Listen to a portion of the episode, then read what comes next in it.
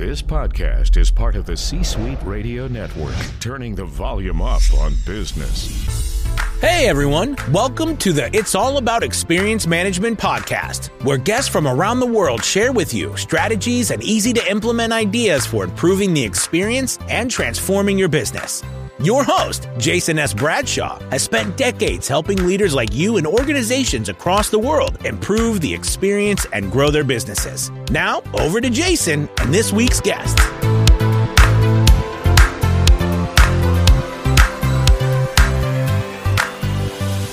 Hey everyone, welcome to the All About Experience Management podcast. I'm your host, Jason S. Bradshaw, and it's so great to have the listeners with us today.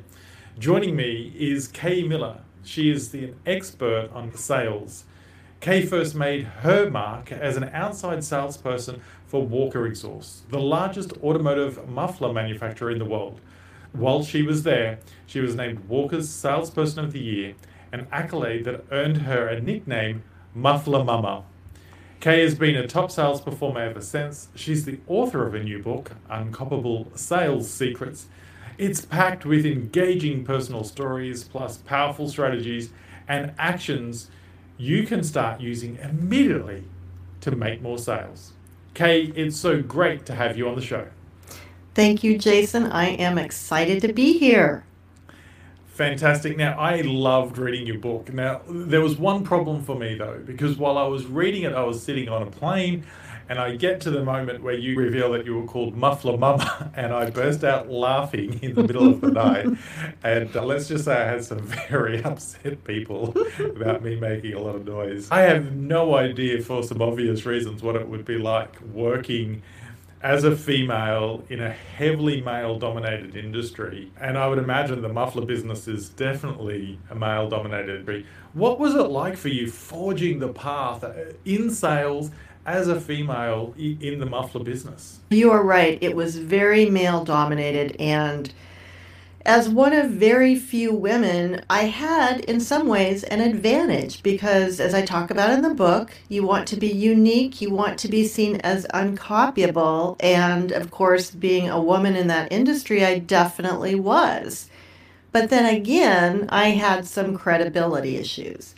So I was working for this manufacturer, and they manufactured mufflers and catalytic converters and all the supporting infrastructure, the pipes and all of that for automobiles. If your listeners probably won't have a visual on me, but this was a very, very glamorous job that I had. I, I sold through distribution, and as I was helping them make more sales, because that's the my, you know, that was the best way I could be successful is to help my distributors be more successful I realized, you know, I don't know anything about autom- automotive exhaust products. So I decided that, that I would put myself in the customer's shoes, really learn about it from their perspective. And that's how I ended up learning to install a muffler and got the name Muffler Mama. And I have to say, the nickname was very cordial. And once I got into this industry, the men who worked in the industry were actually very kind to me and really good to me. Ironically, and this still happens sometimes, women were my worst enemies. The women were more catty and I don't know. But the men were actually very supportive. It was really an adventure, it was a learning experience. And I have to say, since sales is really such a people business, it doesn't matter as much what the product or service is, in my opinion. If you can relate to the customer, let them know that you really care about them, you're really going to win at sales. And of course, you're going to win at customer experience, which is your specialty. Yeah, I love that you bring it back to the reality that at the end of the day, it's people serving people and being interested in them is part of being successful, regardless of whether you're a unicorn in the industry or whether you know how to install a muffler at the uh, start of start of your career. Um, I've worked in automotive as well, and I can assure you, I still have no idea how to install a muffler. and I drive an electric car now, so I don't think it's. There you go. I know mufflers are going away. Actually, of course, it wasn't so much that I knew how to install a muffler. That was not part of the job, but the fact that I learned how to do it to show my that was all about showing my customer that I cared, showing them that I wanted to know the business from their perspective, something that you just can't read in a book. And it really was about how they perceived me because I did that. I can't think of anything more powerful than demonstrating to your customer just how much you care and how much you're willing to do to understand their world. It's absolutely vital. Now, Kay, I think I know the answer to this question because I have read your book, but how do you think sales impacts the experience delivered?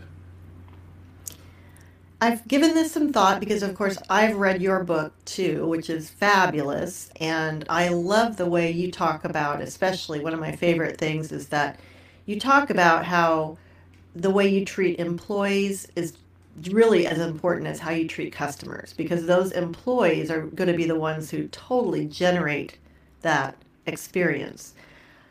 But how does your customer's experience start?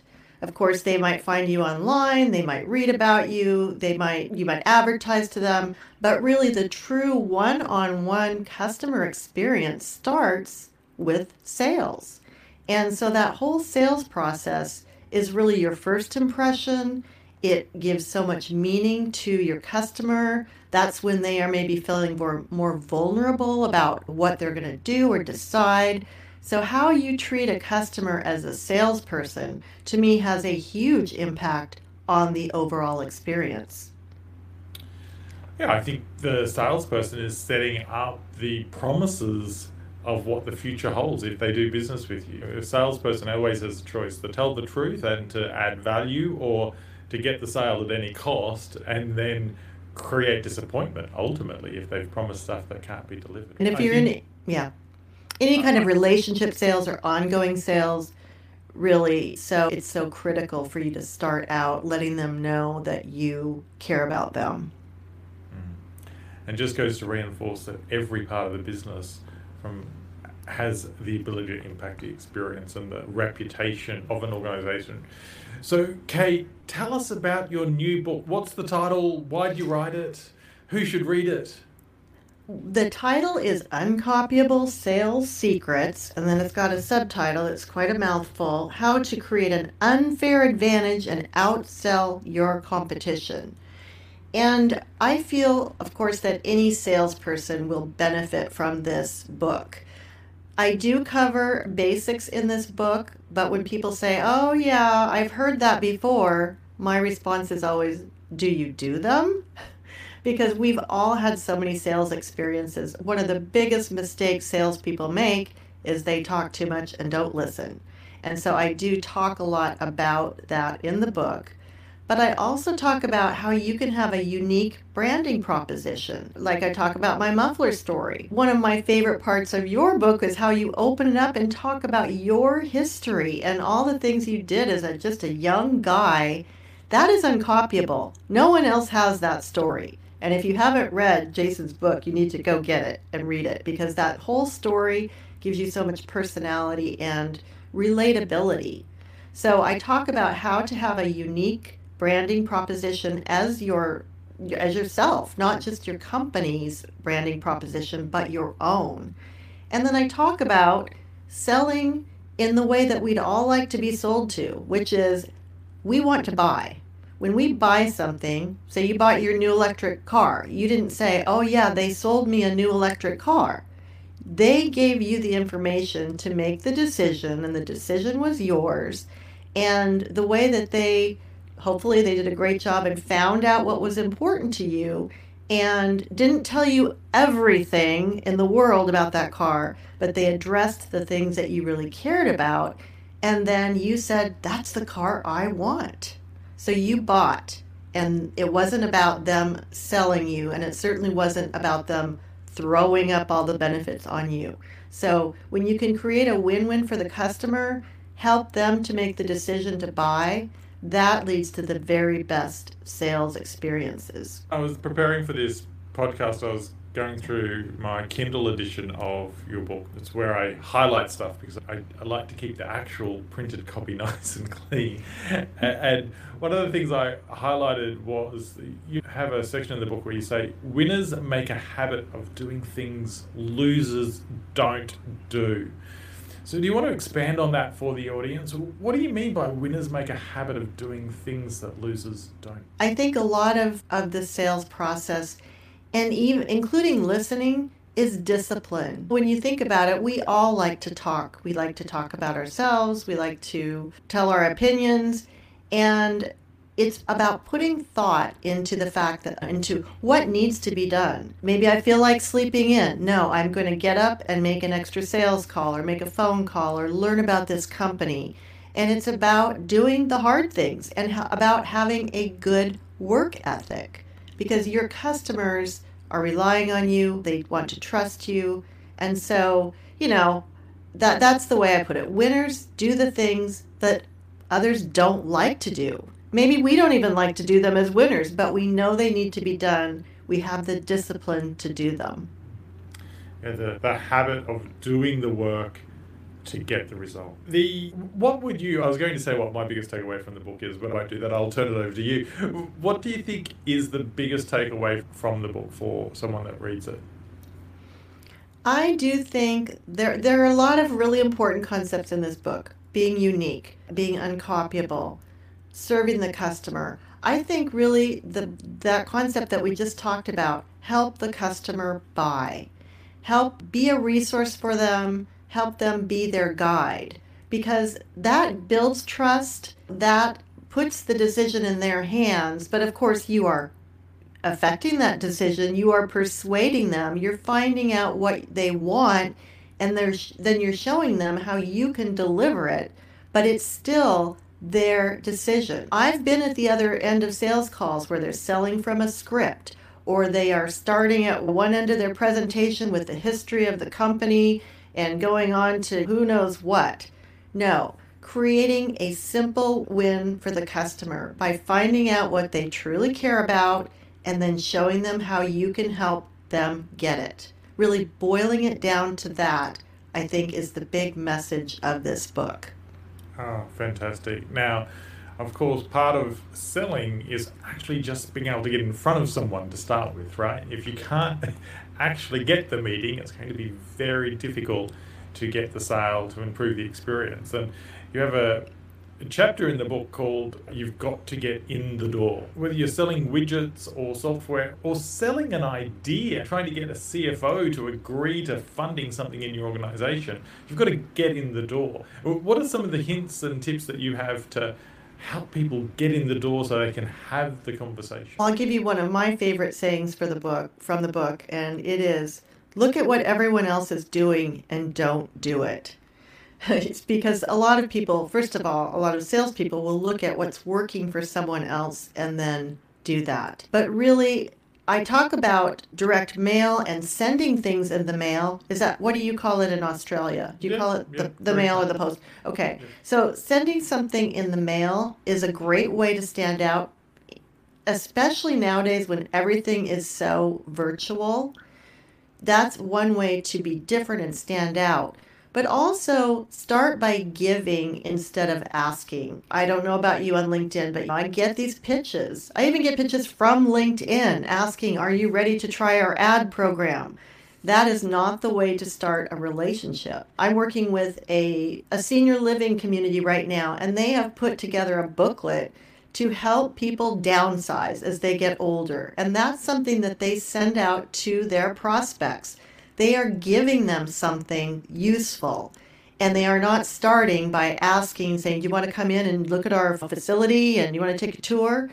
If you can find things that will be of value to the prospect you're calling on, the person you want to get a meeting with, you know, as much as you can find out about them, of course, we talk about your target market and we call that your moose like an animal in the forest. You're not going to waste your time on bears or deers or rabbits. You're going for a moose.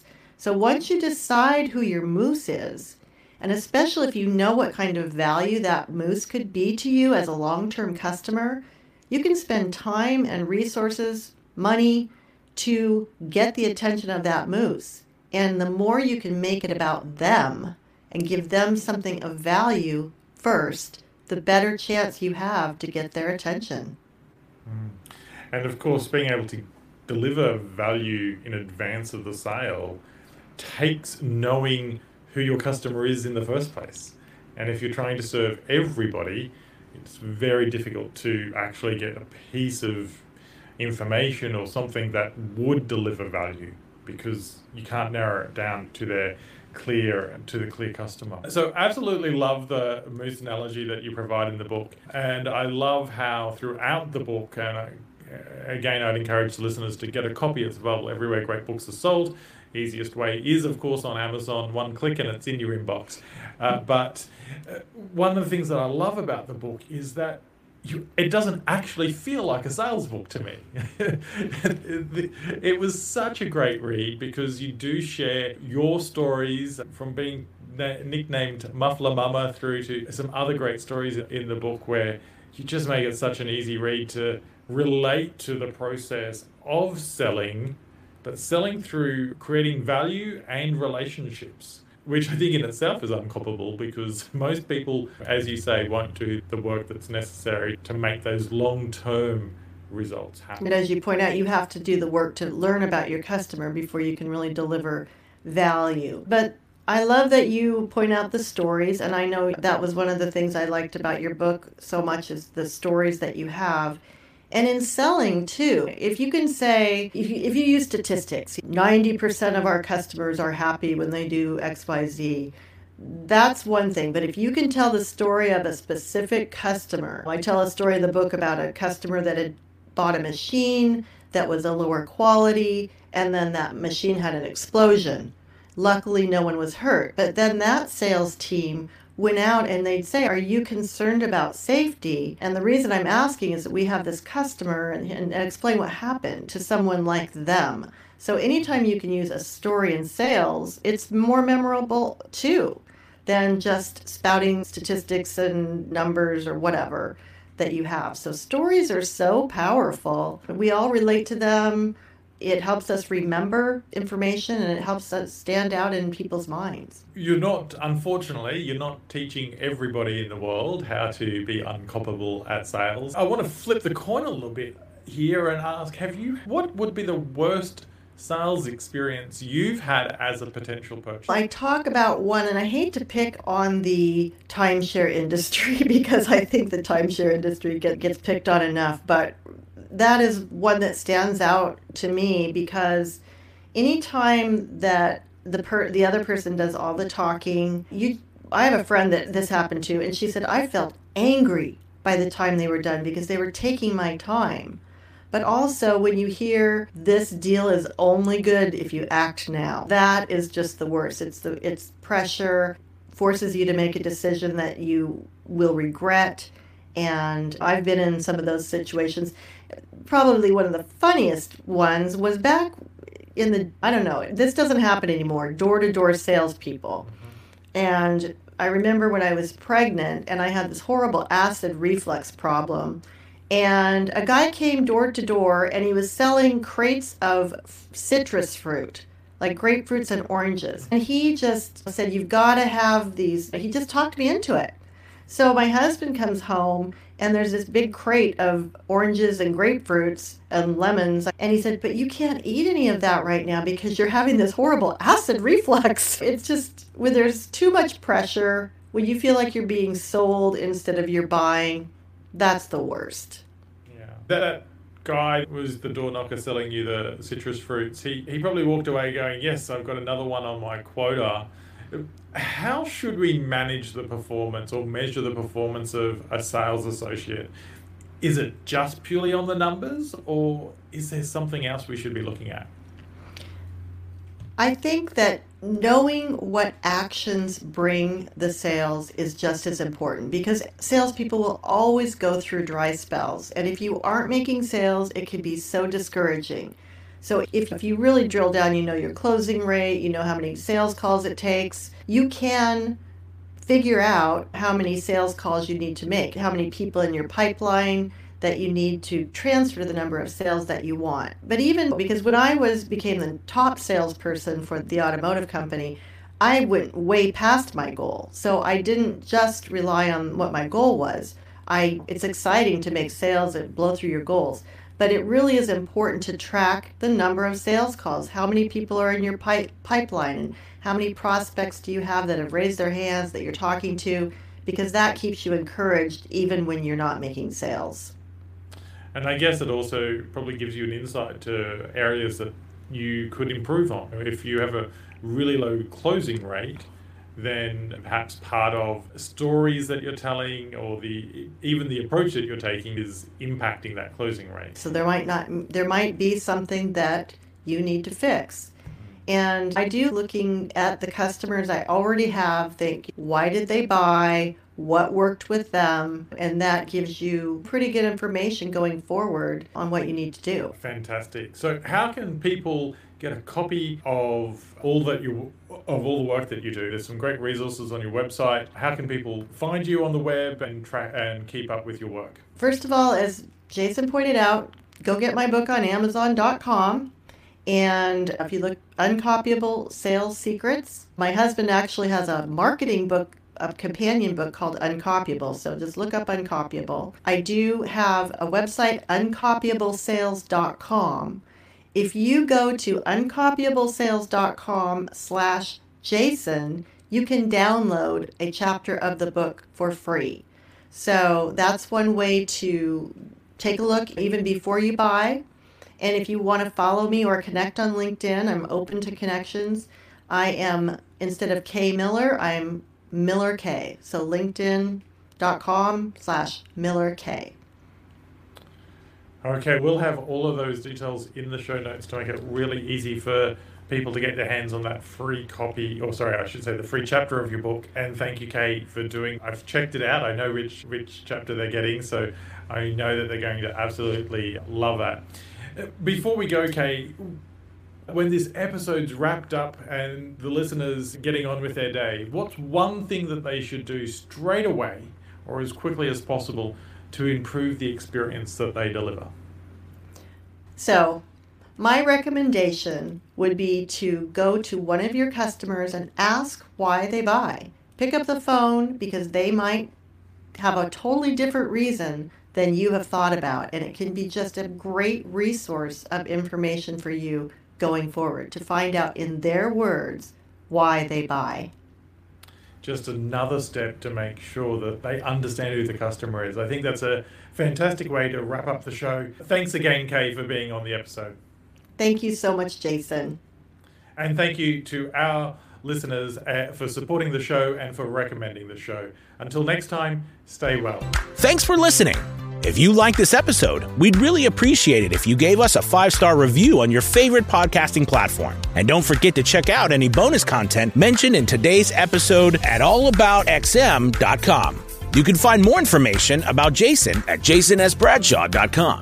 Thanks again for tuning in, and I'll see you next time.